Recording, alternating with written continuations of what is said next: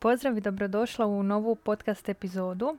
Inače, jako puno pričamo o sadržaju za osobni razvoj, a ono o čemu danas želim pričati je način na koji upijamo sadržaj i razlika između čitanja, učenja i primjene, odnosno rada na sebi. Ono što vrlo često čujem kada s nekim razgovaram o temama osobnog razvoja je to mi je sve poznato, većinu toga sam već čula, manje više baratam tim pojmovima.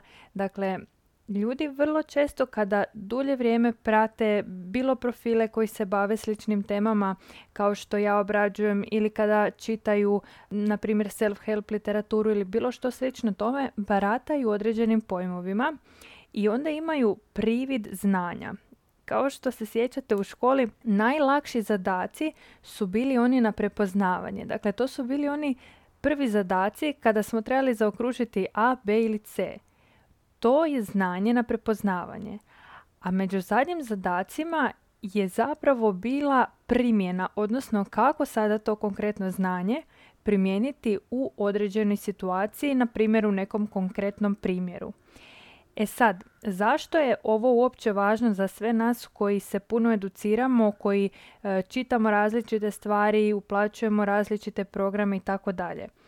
Zato što moramo znati iz koje pozicije krećemo kada učimo novi sadržaj, kada upijamo novi sadržaj. Ukoliko mi krenemo sa idejom, ajde da vidim što sve odavde znam, ajde da vidim što mi je sve poznato, nama će se činiti da sve to znamo, ali prava će promjena izostati. E sad, kako to znam i što ako stvarno zaista sve to znamo? Za početak mi je važno nekako naglasiti da ne mislim da je osoba umišljena ako kreće iz pozicije ajde da vidim koliko toga ja već znam, nego samo ostaje na površini sadržaja, svjesno ili nesvjesno. I to može značiti da još nije spremna na primjenu nekih primjerice dubljih tema za rad na sebi. S druge strane, ako osoba kreće u sadržaj sa idejom ajde da vidim što još ne znam, tada tek ona ima pravu mogućnost da sazna nešto novo i da čuje nešto što do sada nije. Kada kažem da čuje nešto što do sada nije čula, to ne znači da ona nije bila do sada okružena tim sadržajem, nego ga možda na razini na kojoj je tada bila nije mogla čuti ili zaista razumjeti, ili s druge strane ga sada čuje na neki potpuno nov način, ne zato što je sadržaj drugačiji, nego zato što je sada ona drugačija. Ono kako znam da možemo iznova slušati isti sadržaj, a drugačije ga čuti i razumjeti, je zato što ako stalno slušamo i primjenjujemo ono što čujemo, mi ćemo svaki puta čuti drugačije. Dakle, kao što sam rekla, kao prvo bit ćemo mi drugačija osoba, a kao drugo kako rastemo, tako jednostavno ostavljamo prostora da čujemo neke stvari koje prvih nekoliko puta nismo jednostavno mogli čuti zato što i mi imamo određene kapacitete i neke stvari jednostavno ne možemo ne samo iz prvog pokušaja nego iz prvih 10 pokušaja ili čuti ili razumjeti. S druge strane, ako isti taj sadržaj samo slušaš, a bez da ga primjenjuješ, ti ćeš na istim stvarima zastajati i iste stvari ćeš si potvrđivati da si već čula i da već znaš, ali ćeš jednako tako i iste stvari koje mogu biti ključne preskočiti jer ćeš misliti da tu nema ničega za tebe. Najbolji primjer toga je moje iskustvo rada sa mojom biznis mentoricom Jovanom Miljanović koju pratim već neke 3,5 godine i od koje sam poslušala i pročitala apsolutno sve što je ikada objavila i izdala.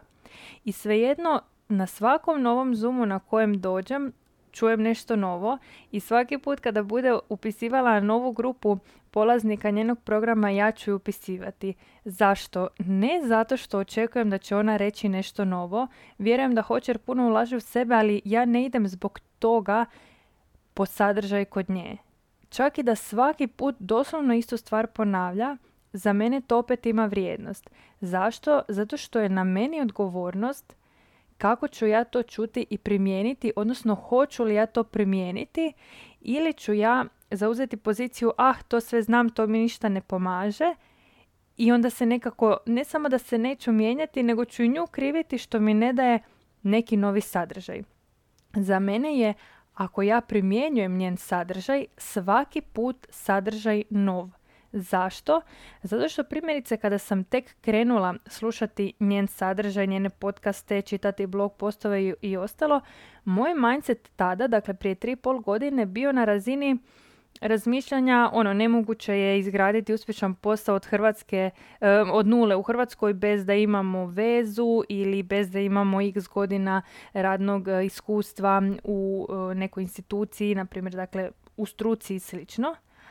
S vremenom sam izrasla u osobu koja je počela vjerovati da bi to možda bilo moguće, a sada sam, na primjer, u poziciji kada toliko živim to da je to moguće, da utječem jednako tako na ljude oko sebe, dakle u svojoj okolini. I naravno da kada sam tek ušla u program nisam razumjela ništa i samim time sam odbacivala, dakle automatski ignorirala sve što je pričala, na primjer, o skaliranju biznisa, zato što ja tada nisam imala što skalirati i samim time me taj sadržaj nije interesirao. S druge strane, sada kada je slušam, na neki se način isključim iz onih dijelova gdje priča o počecima, na primjer o razvoju zajednice ili bilo što drugo što sam ja već nekako prošla i što mi sada nije u fokusu. Dakle, ono što sa ovim primjerom želim reći je da kada odabiremo mentora, onda se moramo dobro raspitati, provjeriti koje su njegove vrijednosti, kakvi su njegovi rezultati, da li on živi ono što priča, da li ono što on živi se nama sviđa, da li mi to želimo živjeti, koliko mu vjerujemo, koliko se s njime možemo povezati, kakve su njegove reference. Dakle, to sve radimo u početku prije nego što izaberemo mentora i uložimo u rad sa njime. Ali jednom kada poklonimo povjerenje mentoru, moje je mišljenje da je za naše bolje, dakle ne radi mentora nego radi našeg boljeg, je da odaberemo percepciju iz koje ćemo uvijek imati povjerenje. A to znači da bez obzira na to kakav sadržaj on daje ili kreira, mi odaberemo misao da ćemo uvijek naučiti nešto novo.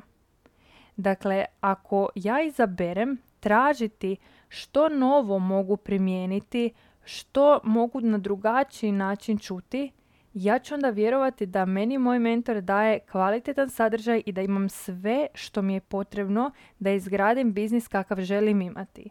Ako s druge strane idem sa idejom da vidimo što to ona meni ima novo za ponuditi, što je novo nekako, šta je drugačije, nekako ćemo ostajati u pozadini te priče zato što ćemo odgovornost za naše rezultate svaljivati na mentora. Slično sam iskustvo imala i sa mentoricom iz psihoterapije, gdje sam u početku govorila, dakle kada sam došla na novi stupanj i dobila novu učiteljicu, prvo sam govorila da mi ona ne zna objasniti i percipirala sam ju kao učiteljicu koja mi ne zna prenijeti znanje. I za mene je to bila potpuna istina. Ali onda sam shvatila da ako već učim i pričam da je sve do nas, da ja ne mogu promijeniti nju, ali mogu svoju percepciju. I počela sam se pitati što to još ja moram naučiti i savladati kako bih je ja razumjela. Dakle, što je to do mene što mogu napraviti da bi ona za mene bila dobar mentor? I shvatila sam da je misao koja mi u tom procesu pomaže, imam najbolje mentore i uz njih mogu naučiti sve što mi treba da jednog dana budem izvrstan psihoterapeut. Što time želim reći? Kada sam ju percipirala na način da je to osoba koja meni ne zna ponuditi znanje, ja to znanje niti nisam mogla primiti. Ne zato što je ta mentorica ovakva ili onakva, nego zato što ja nisam niti očekivala da ja uz nju mogu rasti. U trenutku u kojem sam promijenila percepciju nje, u tom trenutku, zato što sam znala da je sve do mene, u tom trenutku sam shvatila što moram naučiti i integrirati od teorije u sebe da bih je mogla razumjeti. I čim sam promijenila percepciju nje, automatski sam odjednom na edukaciji postala zadovoljnija I na trenutak mi se činilo da se ona promijenila, a zapravo se nije promijenilo ništa osim moje percepcije. E sad, ono što ljude vrlo često tu buni je, ali kako da promijenim percepciju i kako da vjerujem da je ona dobar mentor za mene ako sam do jučer vjerovala da nije i mislila da je to istina.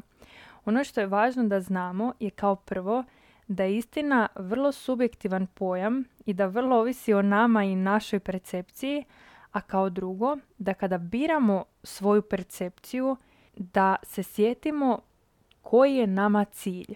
Da li je meni cilj dokazati da sam ja u pravu i ona u krivu, ili je meni cilj da naučim maksimalno koliko mogu na toj edukaciji. Ako mi je krajnji cilj biti što bolji psihoterapeut i izvući iz edukacije maksimum, onda ja mogu svoju percepciju svoje mentorice prilagoditi tom cilju. To ne znači zavaravati sebe, to samo znači prihvatiti da jedan događaj možemo percipirati na milijun načina. I najbolji dokaz tome je što je nas u grupi 9 i što svatko od nas ima drugačiju percepciju mentorice, a ona je jedna. I kada to znam, onda znam da je zaista sve do mene, a ako je do mene, onda ću se ja pobrinuti da svoju mentoricu doživljavam na najbolji mogući način, zato što znam da ću ja od toga profitirati. Nadam se da ti je ovo bilo korisno. U narednom periodu možeš očekivati puno više sadržaja na temu povezivanja poduzetništva i psihoterapije i veselim se zajedničkom rastu na tom putu.